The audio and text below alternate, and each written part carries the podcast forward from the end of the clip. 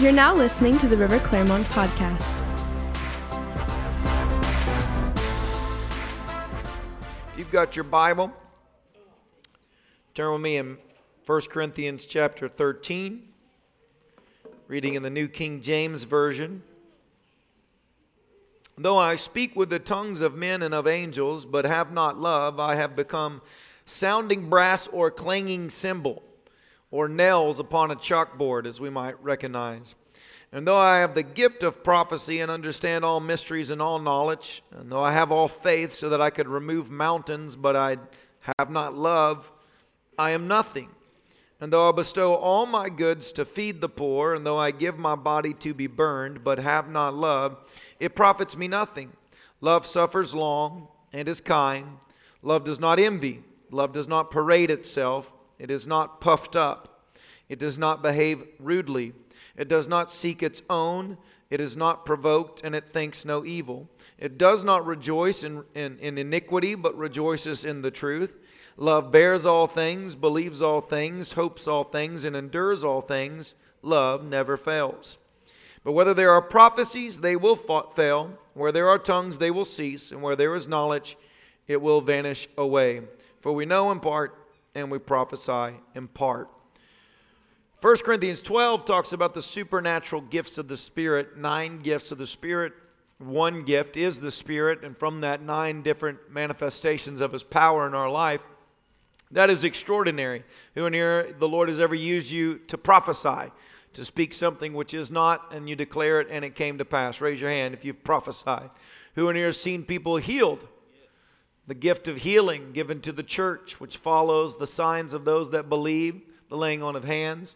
Who in here has seen genuine miracles, unexplainable, undeniable miracles? Come on, hallelujah. Look at this room. Jesus. This awesome group. Who in here has ever had a word of knowledge? You knew something you just shouldn't know, but you know. Word of wisdom, where the Lord gave you supernatural direction and an idea and a plan, not of man, but of God, that got you out of something and moved you forward. Amen. Or the gift of faith is just where God lends his faith upon you, where you literally can just move a mountain. It's a, I couldn't describe it any other way, but the gift of faith, you have God's faith, and that, therefore nothing is impossible. Those are the gifts of the Spirit. We thank God for the power, and this church will always stand for that. My first year in the ministry, I asked the Lord, What do you want me to do? 2013, right after launching in 2012, so I guess my, into my second year, and the Lord said, I want you to contend for the supernatural. To contend for the supernatural, it's not that you're fighting God to do something, it's you're fighting mindsets, oppositions, and deception of the enemy or complacency and callousness of people's hearts. You know, the Bible says that people, Jesus couldn't do a great miracle in his hometown because they were basically calloused in their hearts concerning the package of which it came through. That's what you contend for in the supernatural, that God uses men, flawed men and women. You, get, you can't pick the package he uses it in, and then you come against religious opposition and training of people and deception that, that holds people bondage. But that's the power. 1 Corinthians 14 actually lists how a spiritual church should operate. Talking about Paul saying, you know, people come in, let someone prophesy, let someone speak in tongues, and then give interpretation. Things you see in the spirit filled church only when you really think about it. Because I'm not, I love the Baptists, I really do. But you don't go to a Baptist church and someone get up and speak in tongues and then someone interpret it. And I did that today. Amen. If you caught it, just flow into the Holy Ghost and then interpret what the Lord was saying in that moment. It happens regularly here. You don't need a trumpet to announce it. It lays out a spirit filled church operation. But 13, right in sandwiched between the gifts and the operation of the gifts, is the reason or the purpose or the whole foundation of it all. That if you have power and you can do all of these things, but you don't love, then you are nothing, says the Lord. You're doing it all wrong because when it boils down to it, God is love. You've got to love right. You've got to act right. You've got to be a believer in Christ Jesus that has been renewed in your actions, your minds, and how you govern and, or dictate or move in life, and how you handle other people. How do you handle the lost? How do you handle worldly people? How do you handle enemies and opposition? These things matter in the kingdom of God. And you got to learn how to tap into the presence of God. Amen. So Galatians 5:22 talks about the fruit of the spirit. Now that means it is of the spirit. So it's the fruit the spirit produces in you. The Holy Spirit didn't just come to give you power, he came to give you a new character. Amen. So the same spirit that you can prophesy with can also hold your tongue as they say. When times you need to hold your tongue. Anybody in here ever had to hold your tongue before? Yes. So the fruit of the Spirit is love, joy, peace, long suffering, kindness, goodness, faithfulness, gentleness, and self control. Against such there is no law, and those who are Christ have crucified the flesh with its passions and its desires. And if we live in the Spirit, let us also walk in the Spirit. So, in order to produce the fruit of the Spirit, first you have to be filled with the Spirit. Who's filled with the Spirit? Amen. Amen. We, we, if you're not filled with the Spirit, we'll pray for you today to be filled with the Spirit. But then you pour out that spirit. And so then you have to keep coming and being filled afresh with the Spirit of God because you pour out of that spirit. But your, your thing you're, you're, you're having to learn to navigate is the flesh. It's the flesh that you, you basically can decide am I going to operate in the flesh or in the spirit today? In this opposition or this problem or this person is going to spur from you either a reaction from the flesh or from the spirit. And how many people know when you react from your flesh, it doesn't usually wind out that good? Come on. Now, to put things in perspective, when you read 1 Corinthians 13 and you hear the, the, the, what love does, and then you hear the first fruit of the Spirit is love.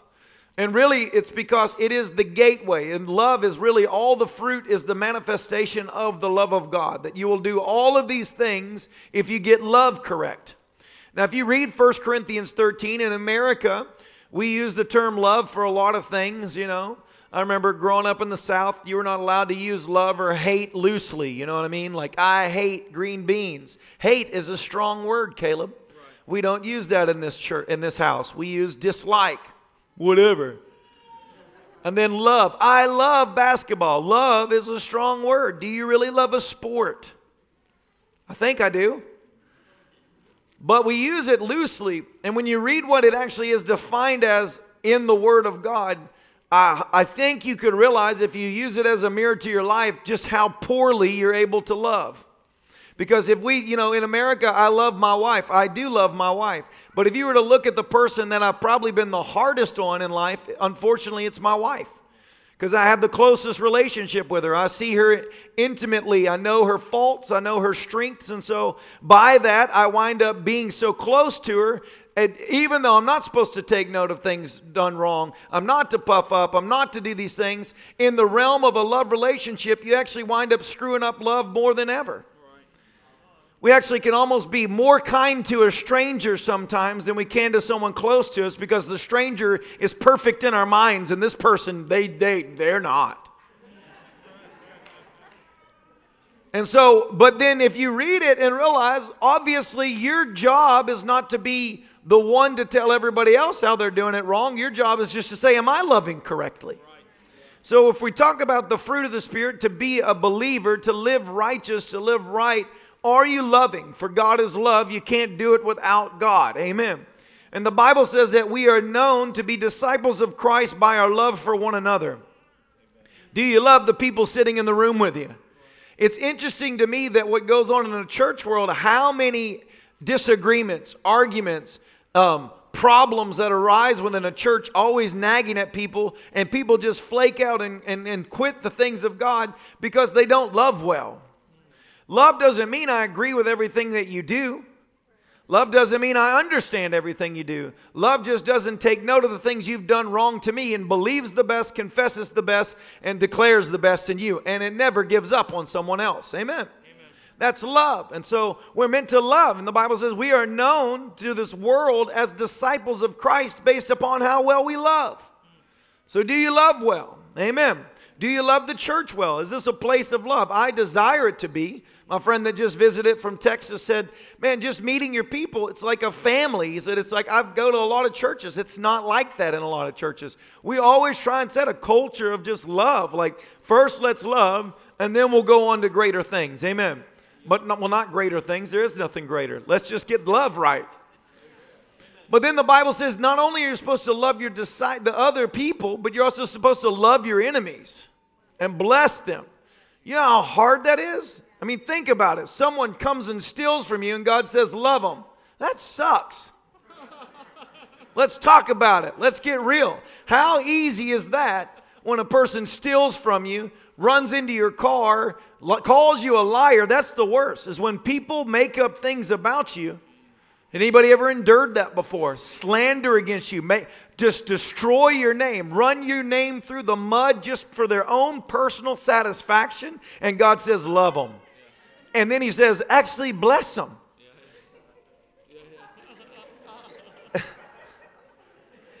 and you just want to be like, God, you don't know what it feels like. And he's like, hello.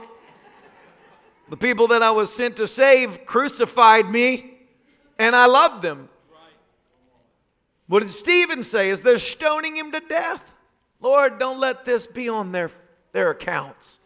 They know not what they do as they're throwing rocks at you.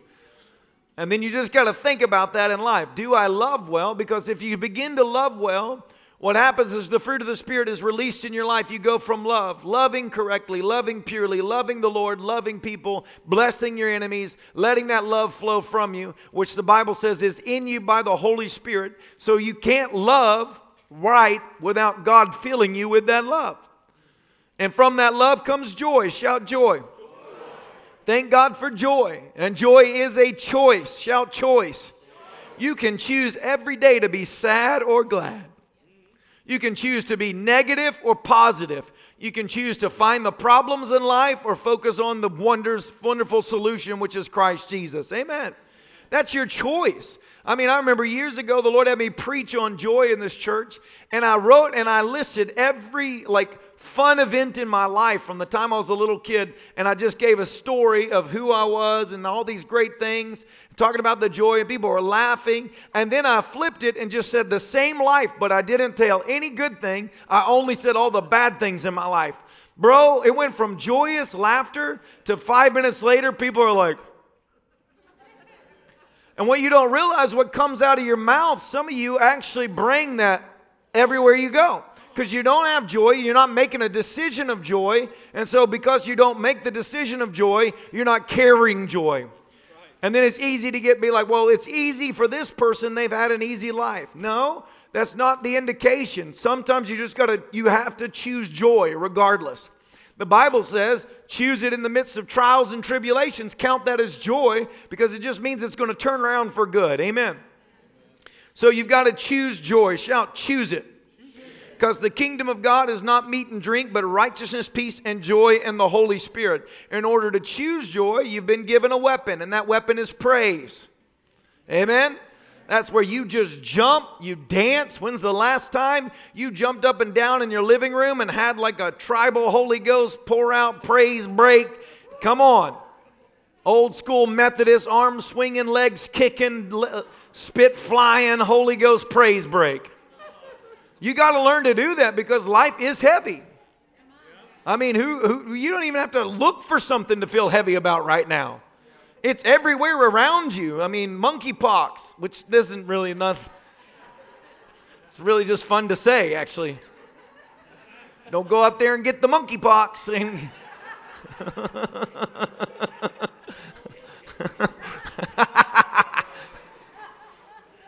Whatever, I'm not going to get it.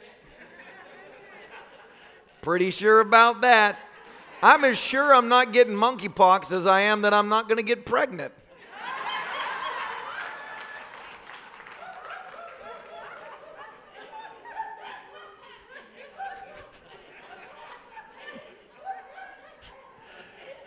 He gave us this garment of praise for the spirit of heaviness, that we may be called trees of righteousness, the planting of the Lord, that he may be glorified. Isaiah 61. Praise is a weapon that you use to shout until you break heaviness off and get the joy flowing in your life again. Amen.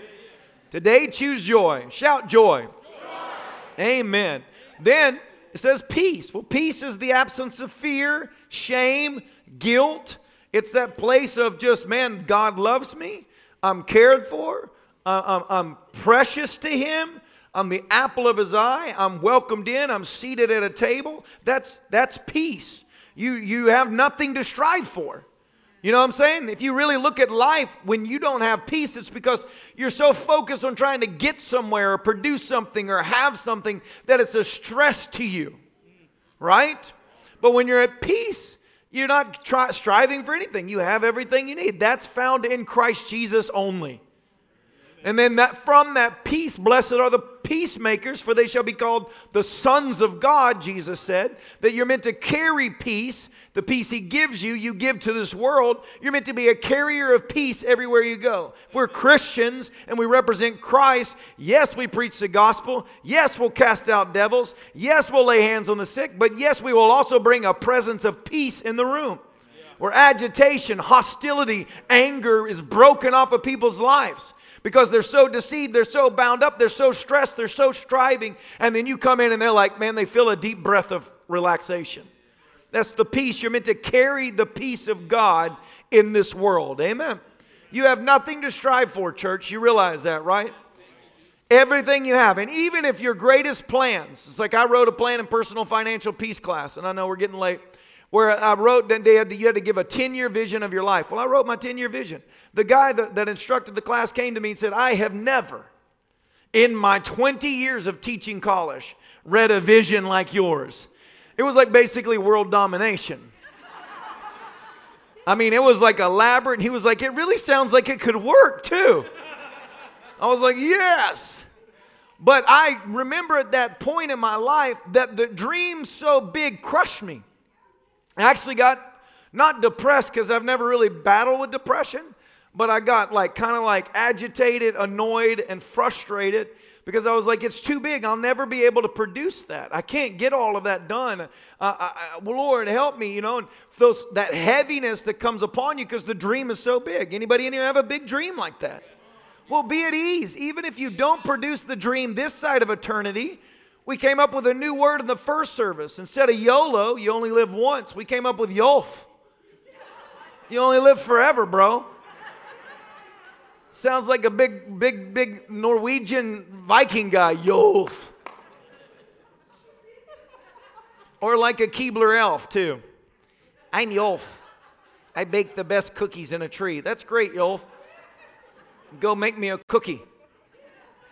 You only live forever. Whatever you don't produce this side of eternity doesn't matter. You will rule and reign with Christ for eternity. And when you get to that side, you don't even need first class tickets on a plane. You can just ploop somewhere. Amen? Ploop there, ploop there, ploop there, ploop there. Maybe ploop's not a good word. People are thinking of the bathroom right now. Ploop.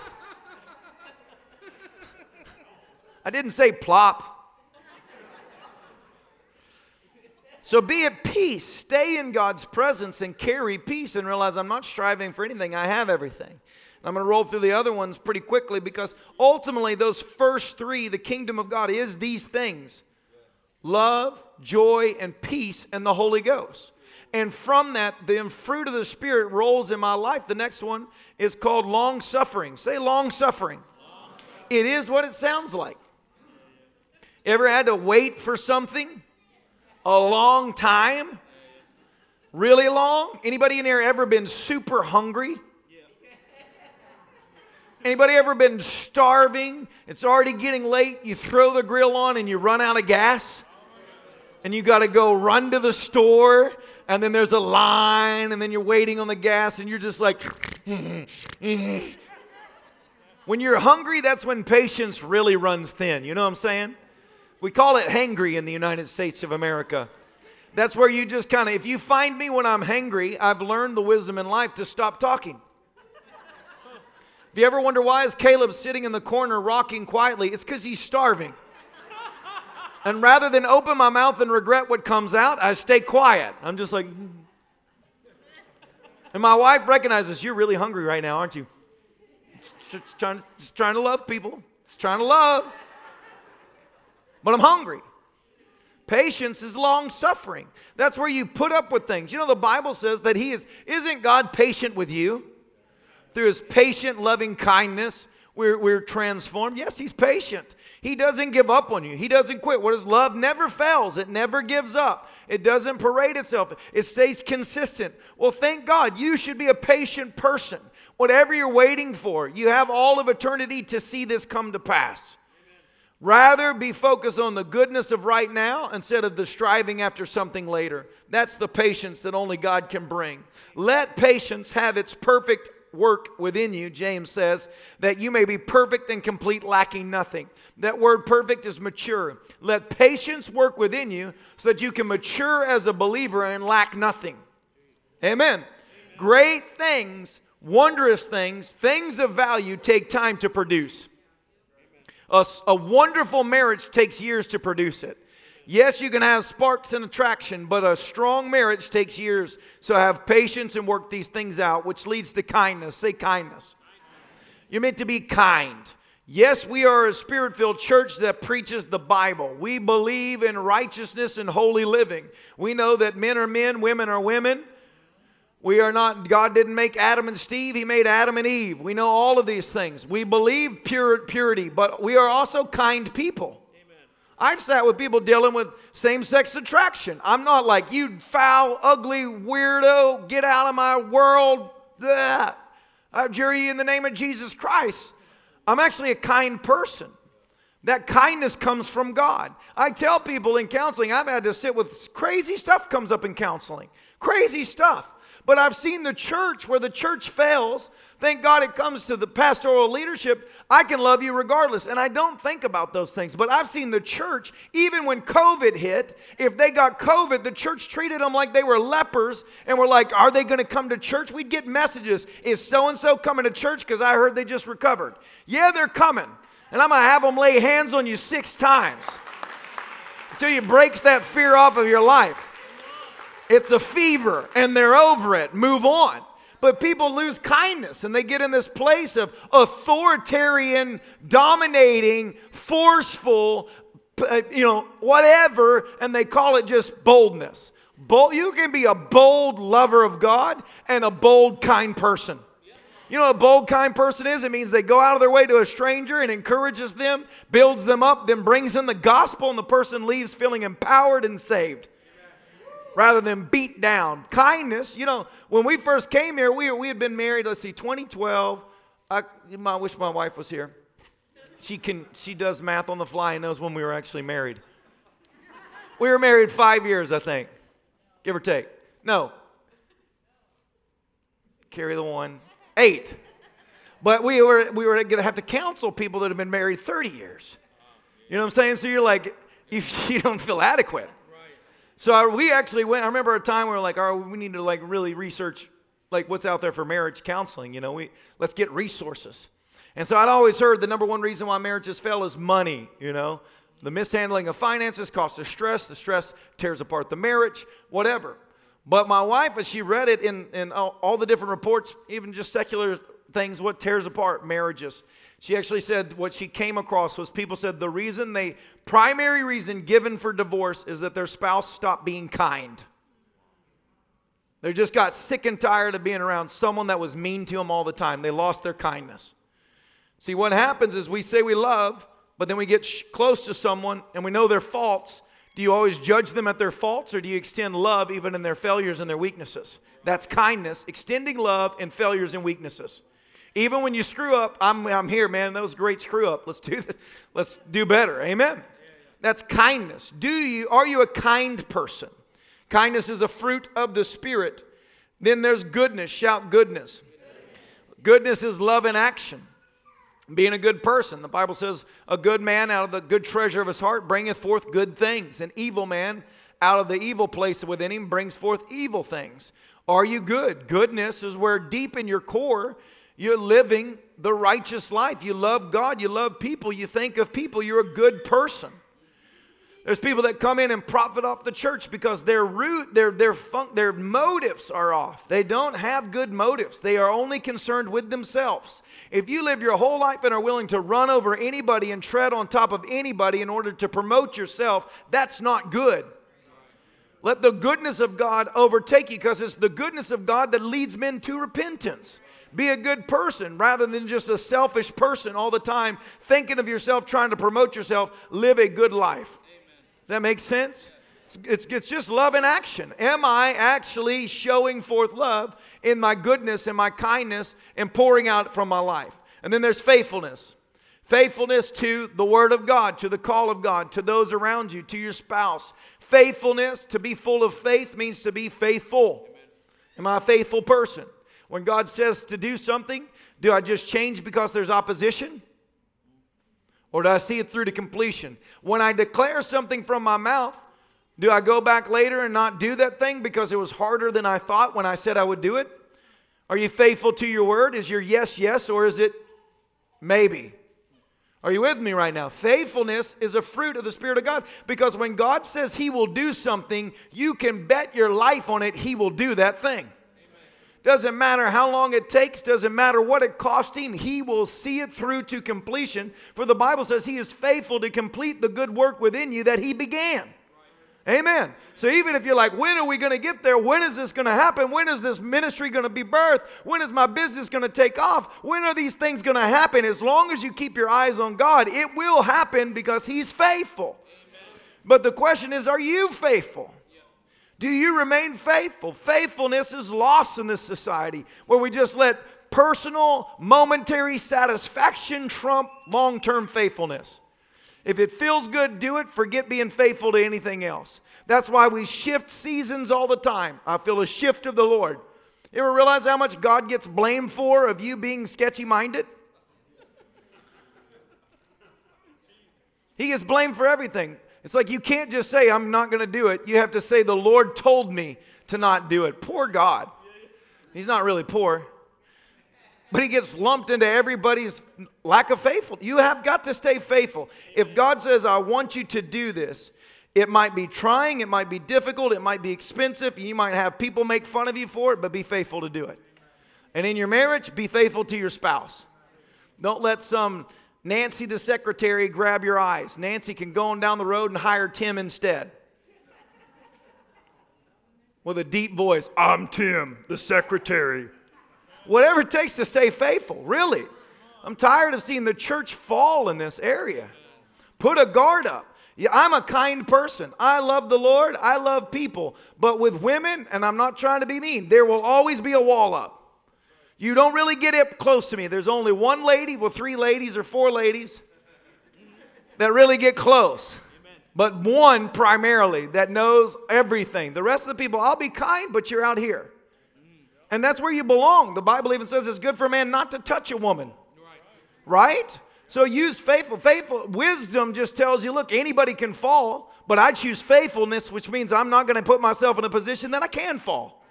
It's that easy because I care about being what I'm supposed to be to the Lord, to my spouse, to my family. Lack of faithfulness destroys things. Be faithful.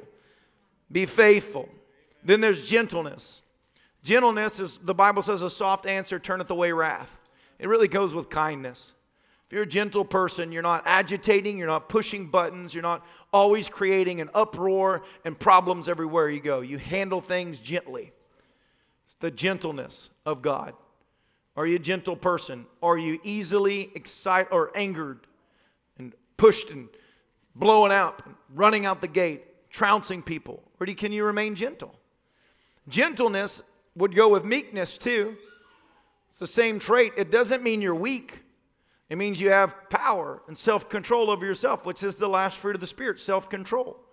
And if you look at the fruits of the Spirit, the nine fruits of the Spirit, and we're closing with this, the Lord has done a great thing today. It's been awesome. Don't forget about tonight's service. Starts with love. That's something you get filled with. And it ends with self control. So, what is that showing you? It shows His part and your part. I want to have the fruit of the Spirit. I have to get His part, and then I have to do my part, which is practice self control. Because the word says God will not be mocked. Whatever a man sows, that and that only will he reap. If you sow to the flesh, what's going to happen? You will from, from the flesh reap destruction, the Bible says. So every time anything comes at you, every time things are presented to you, if you choose to listen to your flesh, you're sowing to the flesh, then that reaps back destruction in your life. I got angry, that person got angry. That's destruction in your life. I was jealous, that person got jealous. It's destruction in your life. But if you lend to the Spirit, you'll from the Spirit reap life everlasting.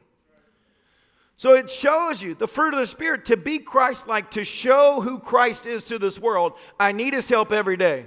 Father, fill me up every single day like you filled us up today. Come on. Pour out in my life, but my household be a place where the, it's an altar for the Lord to pour out. But then let me live it right. Me practice self control by always inclining to you. Amen.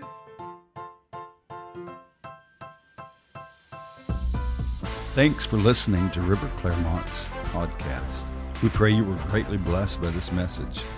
If you'd like to keep up to date with what's happening at the River Clermont Church, visit us at riverclermont.com.